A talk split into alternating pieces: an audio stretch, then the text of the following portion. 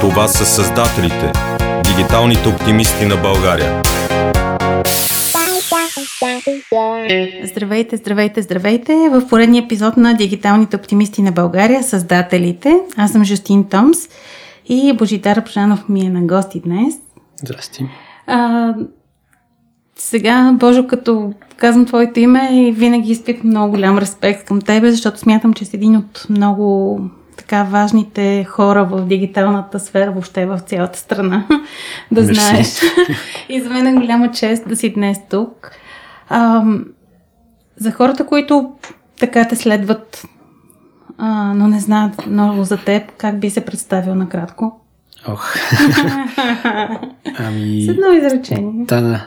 В принцип съм, съм IT човек.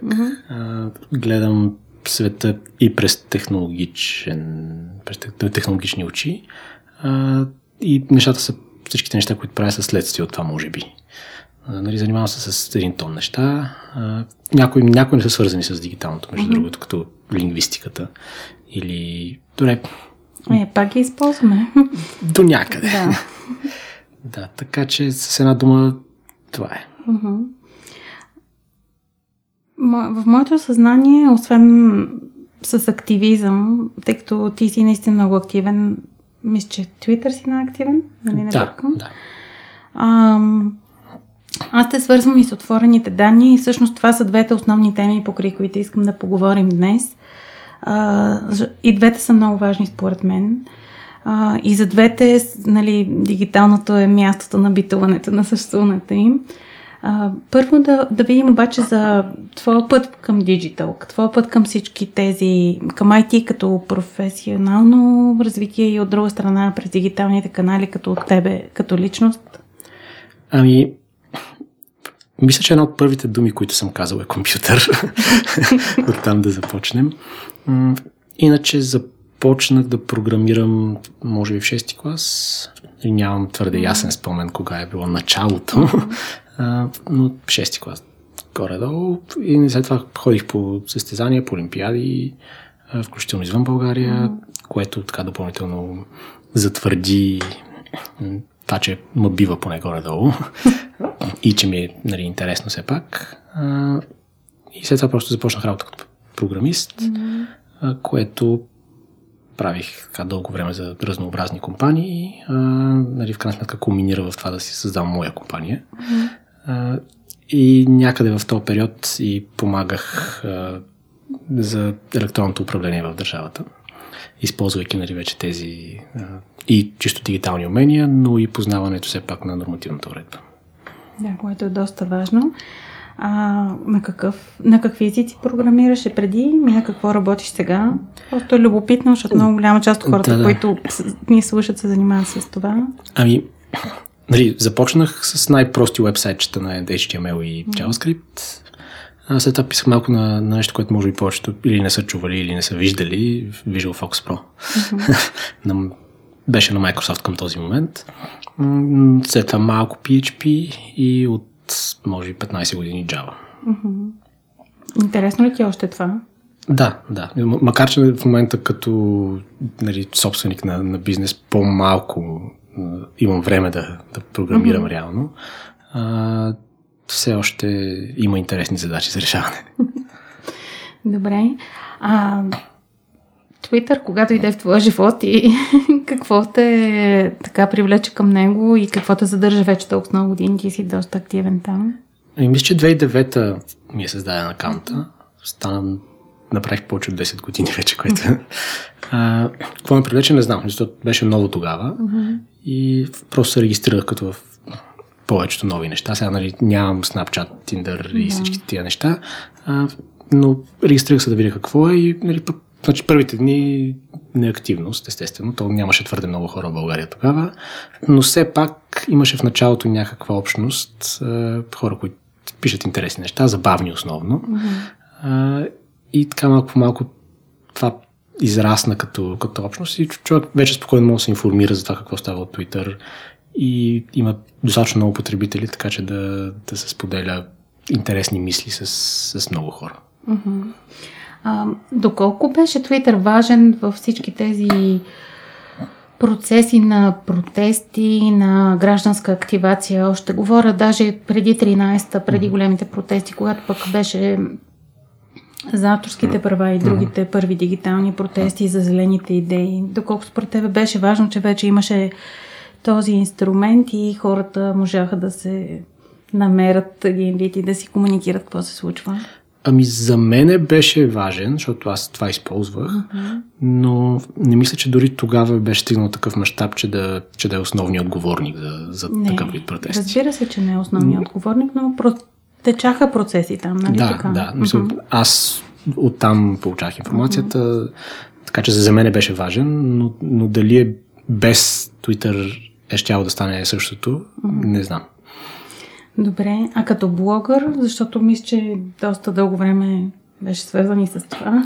Ами аз още пиша, mm-hmm. а, нали, нямам твърде много време напоследък с нали, компания ББ и още mm-hmm. един тон неща, но гледам по две, по две-три публикации на месец да, да вадя в българския си блог, mm-hmm. имам и чисто технически, там още mm-hmm. толкова. А, иначе започнах от това, че нали, имаше някакви неща, които бяха мисли, които искат по-дълго а, изложение от mm-hmm. един твит или от три твита или от фейсбук статус. А, и в началото ги из, изнасях там. Mm-hmm. Нали, първите постове естествено са тотално аматьорски, полуграмотни и така нататък. а, нали, но с времето човек се учи да, да пише. Сега не знам дали съм се научил, но със сигурност се уча. а, така че доста стиг, нали, с, с времето достигна до, до все по-голяма аудитория, а, на която явно има интересно. Нали, темите с, кръжат около а, нали, гражданска активност, електронно управление, нали, тъй като съм експерт по това нещо и се опитвам да го преведа на, на по-човешки език. Защото като някой тръгне да говори за електронно управление, обикновено е колко милиона са изхарчени е, от едната страна, което е скучно и тъпо, е, макар че нали, вярно е, че много, много са изхарчени. Или от друга страна, много скучно експертно това, кой нормативен акт е изменен, тук каква система, по какъв проект, по, по коя оперативна програма е направена, нали, скучни неща. Опитвам се да преведа тази материя на малко по-разбираем език, така че, защото е важно. И mm-hmm. нали, електронното управление звучи като нещо нали, от проблемите, които все, все още не трябва да решаваме, защото имаме по-важни проблеми за решаване, обаче то може да допринесе за решаването на всички останали проблеми, ако бъде направено както трябва. И затова беше моята инвестиция на време в, в това нещо. А, нали, не са само теми за електронно управление в блога ми, нали, напоследък малко повече по кръжат около това, но, но не само. Аз съм много благодарна на блога ти, защото всъщност в ситуации, в които наистина съм много объркана и не знам аз самата като... Аз все пак се имам за така активен човек, който следи нещата и в ситуации, в които не знам какво да а, извлека от дадена ситуация и се явяваш ти с някоя публикация и ми разясняваш много добре а, какво се случва, така че продължавай да го правиш. Еми да, нали, някакви актуални въпроси, примерно сега в момента е актуална наредба М18 и нали, аз не съм писал сега за нея, ми преди една година, но е тема, която, в която мога да навляза сравнително бързо, сравнително дълбоко. А, хората, нали, които не са имали досек с А, нормативна уредба, без софтуер, 3, данъчна администрация, а, 4, писане, едва ли могат да, така, да, да сгубят такава картина с сравнително малка инвестиция на, на време. А, така че мисля, че съм се позиционирал добре много в това. Добре и много е ценно. А на всичко отгоре, нали, тези, тези няколко теми, които са като гореш картоф, които много хора не искат да ги докосват дори, ти супер смело хващаш и разкатаваш а, темите и ги правиш освен това на достъпен език, така че и лаиците да разберат, поне така мисля. Аз но мисля, че това не е единично мнение. Има ли вече достатъчно култура за ползване на тези малко, тъй като избягвам темата Фейсбук, нали, това е вече мейнстрим, достатъчно познато. Имат... И, и да и не. И да и не, съгласна съм, но все пак имат ли останалите инструменти като Twitter, като блоговете, вече достатъчно разпознаваемост и има ли средния българин култура да се ориентира в подобни места и да намира адекватна информация? Ми, Нямам данни за това. Mm-hmm. Тоест... Но може би обратната връзка от твоя блог, от твоя твитър. Ами тя не бих казал, че се е променила. Тоест аудиторията mm-hmm. е от един и същи тип. Хора, които така или иначе са, са грамотни по тази mm-hmm. тема. Нали, с някои изключения, когато напиша по някаква тема, която е по, по-масова. Mm-hmm. И тогава се включват хора, които ме псуват на шлоковица, нали? като, като темата с има ли македонски език или няма, която разгледах mm-hmm. пък от лингвистична mm-hmm. гледна точка. Но извън това, аудиторията горе-долу грамотна, която има на едно ниво на разбиране, но там нататък и трябва просто още малко, за да, за да добие пълната картина. Дали правоблоговете, според мен, вече минаха своя, своя пик. Да, разбира се. И то даже Но пък си отвоюваха място. Ето ти самия продължаваш да пишеш. Да, да. Нали? И това е нужно да го има. Може би останаха малко. Нали, да кажа стойностни, не знам, защото аз, аз чета също твърде малко mm-hmm. дълги блогове. По-скоро, който пусне нещо в Twitter, то ще е от някъде. а, и всъщност хората не мислят, че все още масово правят изобщо разлика и за източниците, които четат. Мисля, дали е блог, дали е новинарски сайт. Те, така че всичките ползват WordPress. Mm-hmm. дали е истински новинарски сайт, дали е фалшив новинарски сайт, дали е нещо, нещо е мнение или новина. Цялата тази медийна грамотност не мисля, че все още я има. Пак нямам данни за това, но mm-hmm. ми се струва, че я няма все още. А какви биха били механизмите, за да се култивира у хората? Защото дори според мен у младите хора, които се раждат доста по-технологично ориентирани, да кажем, дори те доста често биват заблуждавани от фалшиви новини и пропагандни съобщения из мрежата. Ами тя пропагандата не е само функция на технологията, чрез която достига. Да, доста по-ефективно достига, когато може да насочиш толкова ефективно, но тя работи по един и същи начин от, от много време. От 100, 200 години, не знам. И съответно трябва да се адресира не технологичния аспект, т.е. дали че го чуеш по радиото в работническо дело ще го прочетеш или в фейк нюс сайта, спонсориран от Кремъл, през три различни юридически лица, а, ами по-скоро в механизмите на тази дезинформация. И те, не знам, може би трябва да се изучават в училище mm-hmm. и, и да се правят буквално учения и обучения за това как да разграничим пропагандни техники, как да разграничим източниците. А, то дори по някои източници не са толкова важни, колкото ти буквално от две изречения можеш да разбереш кое е използва някаква пропагандна техника. И съжаление, не само фалшивите новини използват пропагандни okay. техники, съвсем легитимни новини напоследък по национални медии, така доста активно си тикват котийките по, по пропагандните учебници от Съветския съюз, така че... О, това лично са добри новини, но е факт наистина, че живеем в доста сложна медийна среда. Именно защото е сложна медийната среда и няма много достатъчно свобода на словото от една страна, от друга страна имат доста силни комерциални интереси. Аз мисля, че мястото на блоговете и на Твитър е много важно. Да, да. Нали, Twitter, пък и Фейсбук, все пак. Uh-huh. Нали, то хората, които ползват Twitter, имат горе-долу добре кориран Facebook списък, да. така че нали, като канал е адекватен, а, могат да получават смислена информация, но, но тук пак проблема е, че тия, които знаят как да търсят адекватната информация, не са проблема. Те така да. че си знаят са нали, с приближение, но Проблема е при всички останали. Да, а пък те нямат Twitter, защото Twitter не е, в България да. поне не е толкова масов. Да, за жалост.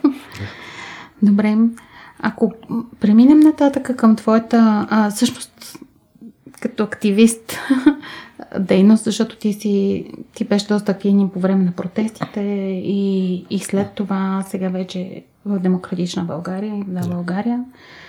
А, доколко успяват дори тези нови политически проекти да използват а, гражданската енергия, която се агрегира и доколко хората са готови да правят неща извън интернет, след като вече са проявили някаква активност онлайн.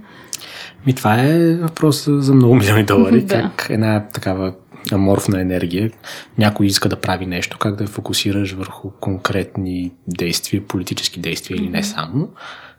Трудно. Нали, нашия опит с Общество БГ, което беше едно НПО за... Нали, НПО беше правната му форма, иначе бяхме 7-8 програмисти, които в свободното си време правиха проекти в обществена полза. Това беше сигурно скоба, защото НПО звучи като мръсно дума ли? ами, Не, то, то, то, за съжаление, така звучи. Да. Аз между в Бога си има една статия по, по да. въпроса, която да разисквам защо, защо НПО всъщност звучи mm-hmm. като, като мръсна дума. То не е, но, но някои хора така го възприемат, дори и в, в по-затворения балон от и в IT сектор. Мисъл, mm-hmm. Има хора, които като чуят НПО, тук е някакви грантове, някакви неща. И то, и, нали, зарадълбавайки малко в тази тема, има проблеми. И там, нали, грантове на, на кълпак, mm-hmm. без ясни резултати, нали, няма как да доведат до нещо смислено. Може да доведат до, до нищо лошо, но ще да. просто едни хвърлени пари. А, така, Та, че... В общество БГ, какво правихте? Да, да, там правихме нали, обществено полезни IT проекти, а, като нали, следи парламента, като следене и търсене в публикувани документи в парламента, обществени обсъждания, всякакъв такъв тип инструменти. И си загубих мисълта. за активирането на гражданската да, енергия. Да, да. Там нали, всъщност имаше доста голям група хора, които бяха изявили желание да участват по някакъв начин в някои от всичките проекти, които се движиха. Което обаче не може да се управлява. Мисля, ти не можеш един човек, който може да разчиташ на него два часа в седмицата, които обаче не знаеш кога са, mm-hmm. да го включи в каквато и да била дейност активно. Той, той иска да помогне, може, но има и, и други, много други занимания и задължения. И това прави тази задача трудна. Нали, по, по някакви конкретни типове събития, като нали, протести или предизборна кампания, тогава е малко по... може да, да насочиш такава енергия, но пак е трудно. Смяташ ли, че респонс рейта, грубо казано, в Фейсбук и в Твитър е различен в това отношение? Тоест, че все пак едните са малко по-активни и офлайн? Ами, Или предвид, че малък размер на Твитър не може да го сравним Ма, за България? Малък е sample size и не, не мога да кажа. Добре, а как мислиш, че се справиха всички млади проекти на последните избори в интернет? И останалите големите, като че ли въобще бяха супер пасивни. Нали? Не използваха интернет почти. Да, ами те може би си платили за дигитална реклама, макар че и това май го пропуснах. Или нас са ни отрязали и не може да виждаме. Да. е, тази демография няма как да, да. я привлечем с нашите тепоти, така че изобщо няма нужда да харчим пари за нея. Добре, може и така да е. Да. Не, то, то, там, защото е смислено, нали, ти ако си партия, която не таргетира средна класа, център на големи градове, буквално може да изключиш тази част от, от, от кампанията си. Защото Имаха, мисля, че имаха дигитална кампания, може да се види по, по репортите на Фейсбук, просто не е било насочена към нас, което значи все пак разбират за какво да. става дума, поне малко от малко. Да, или си оптимизират разходите. Да. да. Могат да привлекат хора. Добре. А за електронното управление, за отворените данни, мене много ми е важна тази тема, защото смятам, че ако отворим данните, на които ние си плащаме като данакоплаци, а, доста ще доведем до голям прозрачност, което съответно ще намали дела на злоупотребите. Е, може би много идеалистично е да си мисля, че е възможно, но много ми се иска. То е напълно възможно. Uh-huh. С, а, нали, аз даже миналата седмица или по-миналата имах на по БНР за относно здравната каса казах, данните трябва да се отворят. Сега, нали, там е даже по-сложно, защото имаш договорни отношения между болници и производители на лекарства и доставчици, там брокери, всякакви междинни неща. Някои болници явно си създават доставчици на, на лекарства, които ги изкупуват на различни цени, така че да крият от касата колко реално, каква е реалната стойност и така нататък, нали, такива сложности. Но като цяло, да, данните не само могат, трябва да бъдат отворени, защото, както каза, събрани са с нашите пари. Mm-hmm. Освен това има закон който е по европейска директива, който mm-hmm. казва, че те трябва да са публични. Всякои данни, по подразбиране данни трябва да са публични. Ако, ако няма, няма много специална причина, примерно класифицирана информация, лични mm-hmm. данни, търговска тайна и те са буквално изброим крайен брой причини, те трябва да са публични. Сега тук идва обаче сложно. Сложният въпрос как. В много случаи данните не се събират по адекватен начин. Mm-hmm. Мисъл, събират се някакви неща, които и да ги отвориш никакъв смисъл. Да, знам за някакви PDF и на, с сканирани документи, нали, което не е отворени данни. Това не е нали, отворени нека данни, да. кажем, да. Отворените данни са машинно четим формат, който нали, в CSV Excel да, Excel, аз. Excel не е машинно Да. четим. Да. Той е, а, но желателно е да... да, трябва да бъде е, XML иска да кажа, JSON и такива ни формати. А, повечето регистри, на които са такива малки регистърчета, които обаче са важни и полезни, си нямат собствени информационни системи, имат си Excel. И хората си водят в Excel някакви неща. Ние им дадахме инструмент, с който да, да си отварят Excel-ите даже. За за това има някакви качени Excel, обаче те, те не се събират в, в нормализиран, удобен вариант. Има някои ре- регистри на Word. Та, тях не може да отвориш по нормален начин. И- Имах случай, където дойде служителка на министерство и ми даде един Wordовски файл и каза как да го отворя това като отворени данни. Не, не го водете в Word. Нали, се- взех данните, прехвърли ги в Excel, свърших тази работа. И казвам, сега го водете в този вид от тук нататък и ще може да, да ги отворите тези данни. Той беше малък регистр, но все пак полезен. А, някои данни защо не се събират. Смисъл, ние си мислим, че те се събират, ама те или не се събират, или а, се събират на парче тук-там и никой не може всъщност да придобие адекватна картина.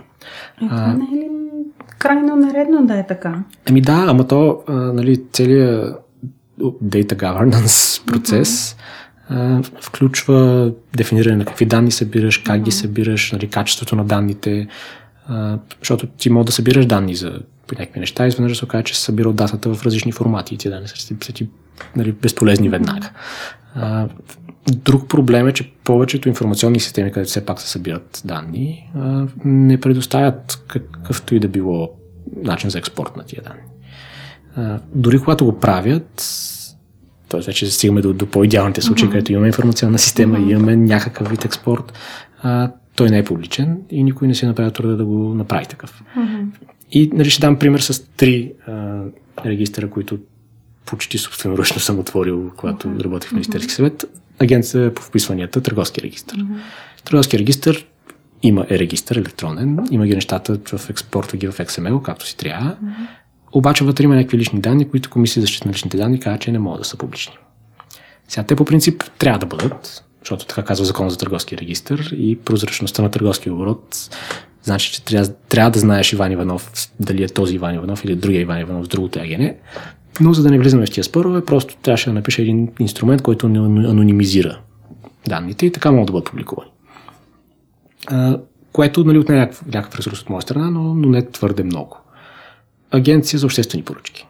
Там са в база данни, просто някой трябваше да напише една доста дълга и сложна заявка, но все пак отне ден работа, заедно с експертите в агенцията, така че обществените поръчки се качват в момента на, на портала.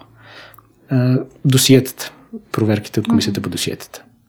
Тях ги имаше в системата. Аз имах един час среща с председателя, докато да, да го убедя, макар че имаше политическа воля за да отворят тия данни.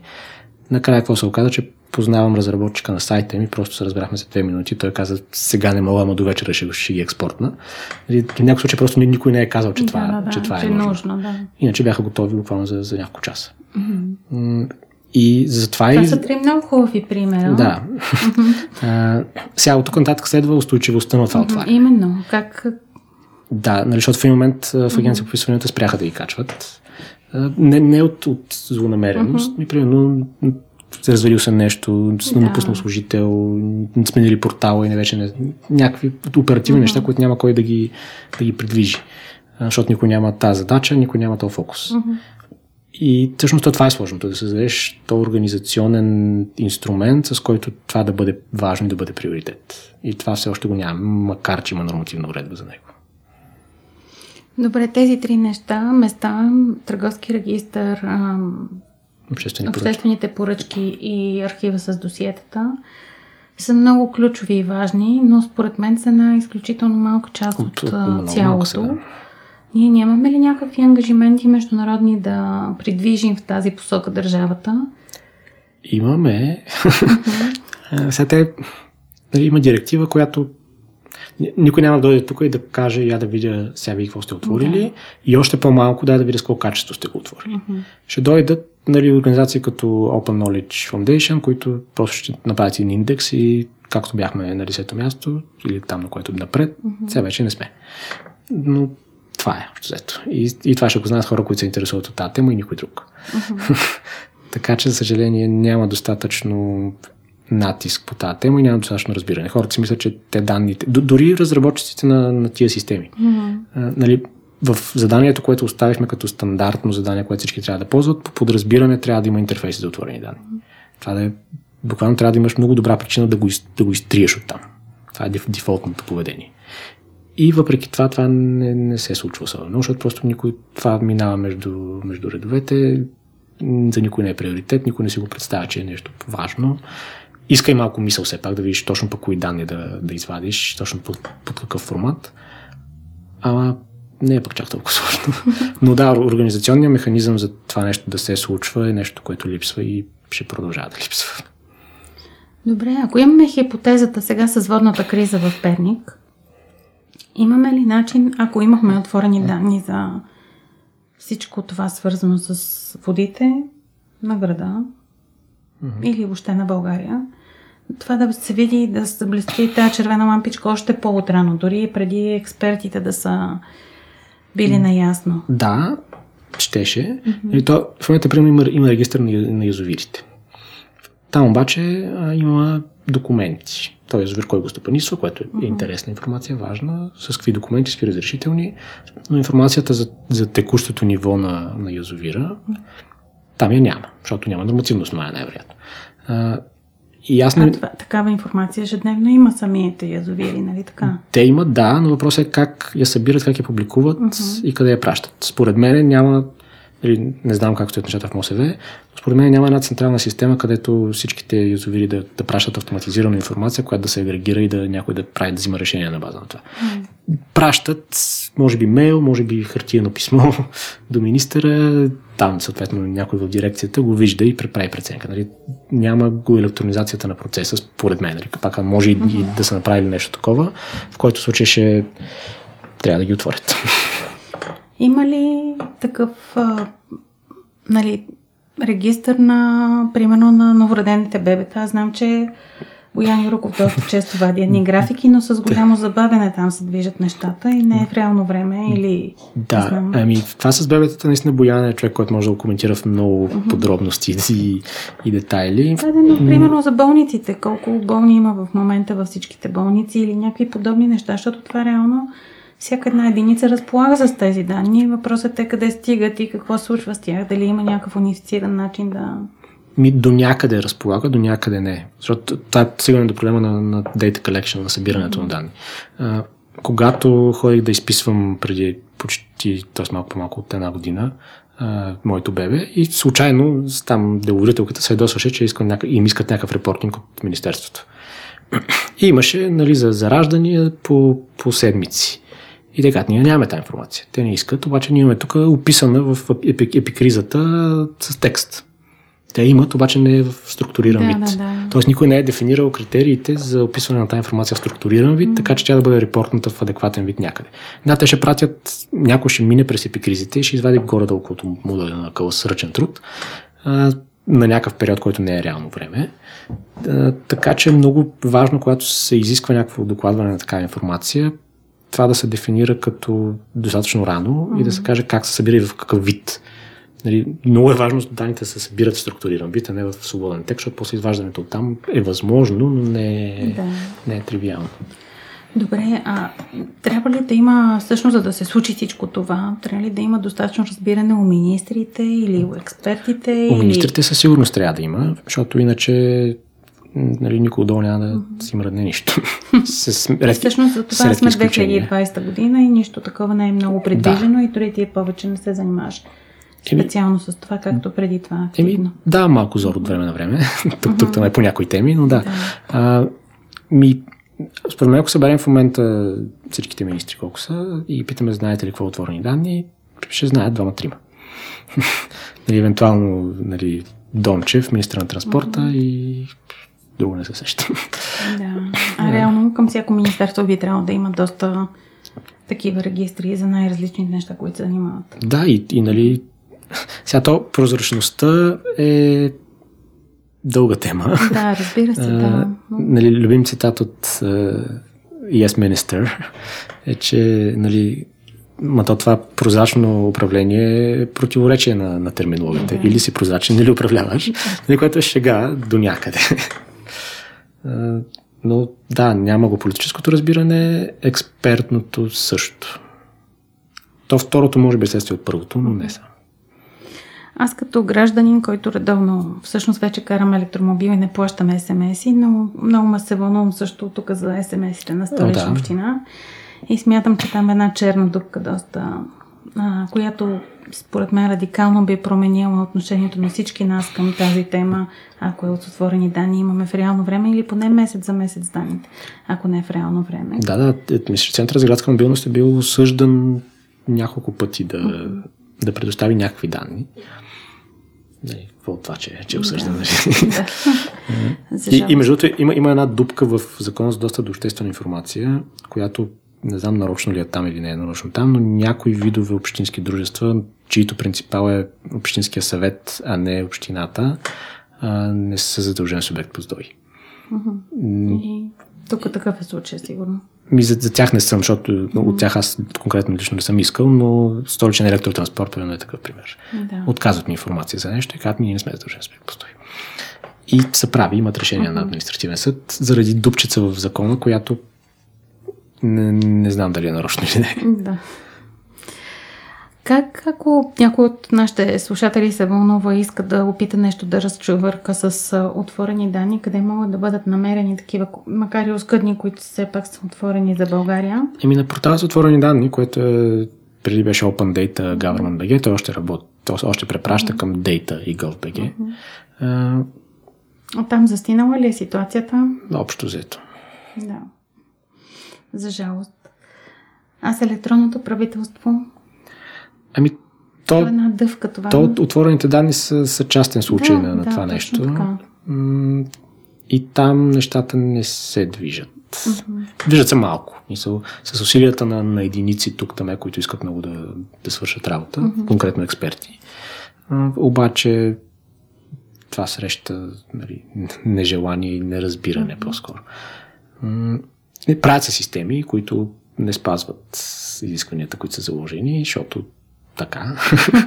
и после те не вършат работа, за която е трябвало да свършат, защото така или свършат криволяво.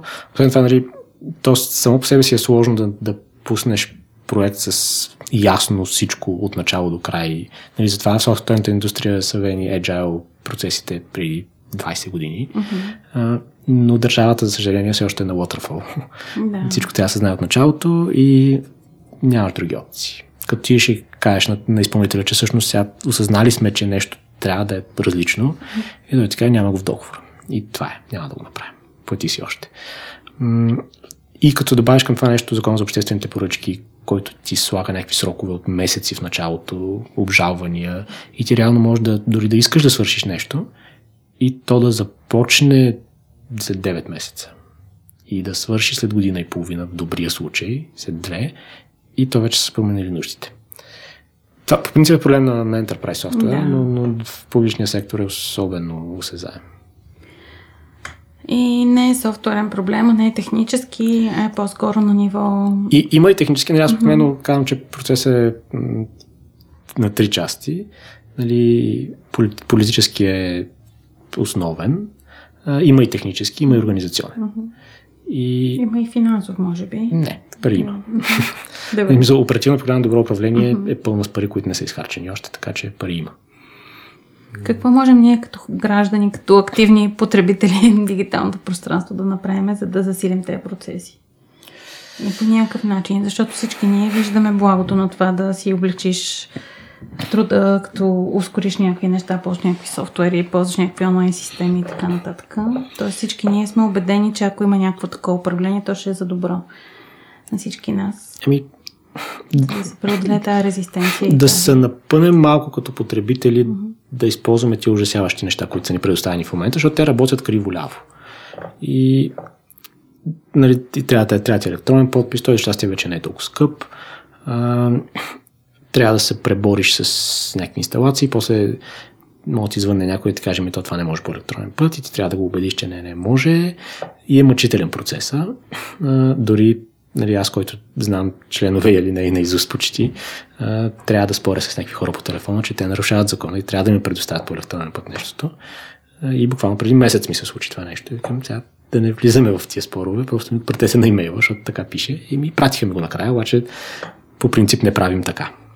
Та, достатъчно натиск оперативно към нали, служителите и техните директори дори на места в общини, в централни администрации, можем някакси поне хората там да разберат, че бе, тия услуги се ползват по електронен път. Не само сме платили милиони и половина по пак преди 6 години, ами реално някой иска да ги ползва и дайте да вземем да ги приведем в вид и да, да им дадем възможност да ги ползват.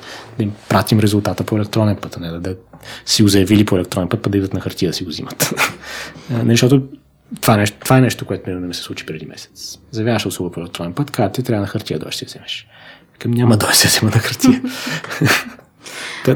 заключението е да, да мъчително е, не е удобно, може би е по-удобно да отидеш просто на място и да си го вземеш, обаче иначе няма да се научат. Добре, а бизнесът какво може да направи?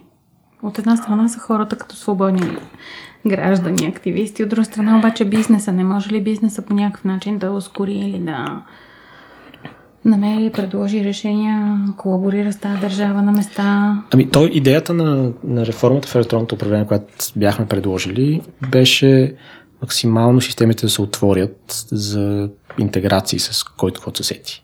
И, нали, някой прави електронна услуга, потребителски интерфейс не става за нищо и никой не иска да го ползва, обаче системата предоставя програмни интерфейси, с които някой друг може да направи мобилно приложение и вече всички да могат да ползват тази услуга. То, който е направил приложението, или ще взема пари за приложението, или процент от транзакциите, няма значение. Да има някакъв бизнес модел, но може. Само, че тия програмни интерфейси все още ги няма и, и още не са разбрани, че са необходими, макар че ги има като изискване. Така че бизнесът към момента по-скоро не може да направи нищо по този въпрос.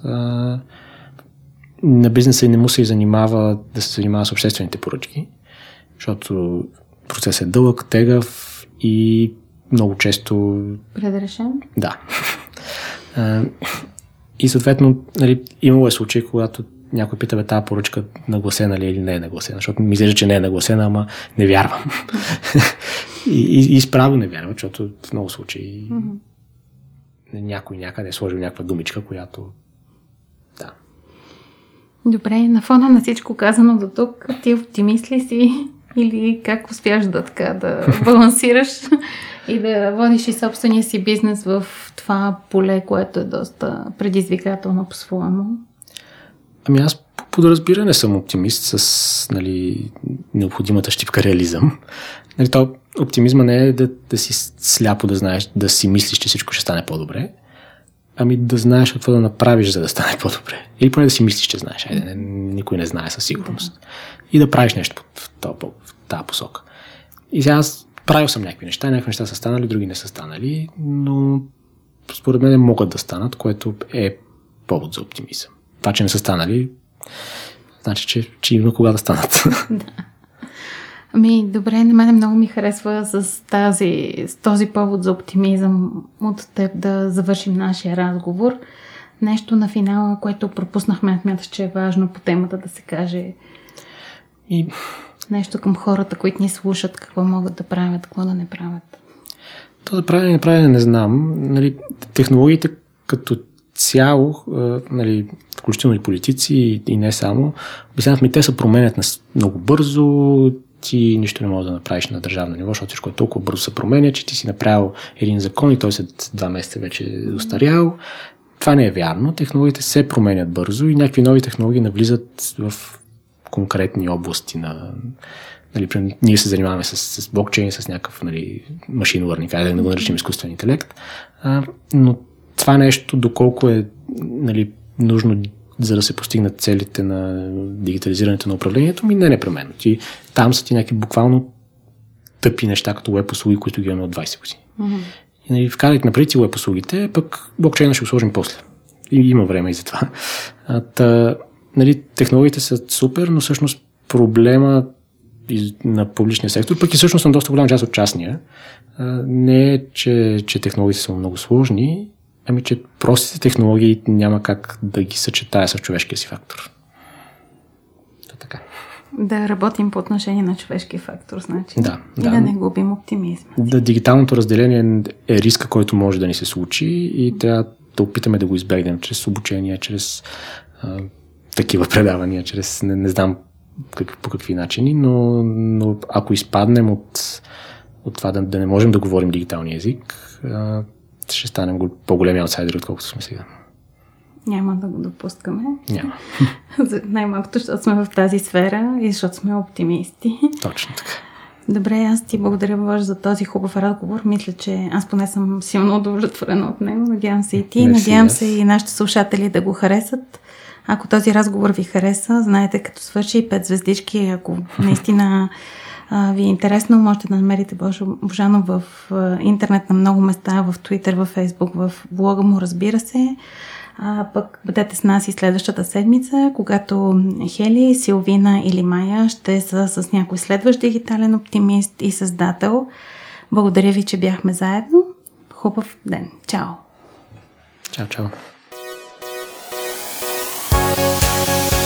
Това са създателите, дигиталните оптимисти на България.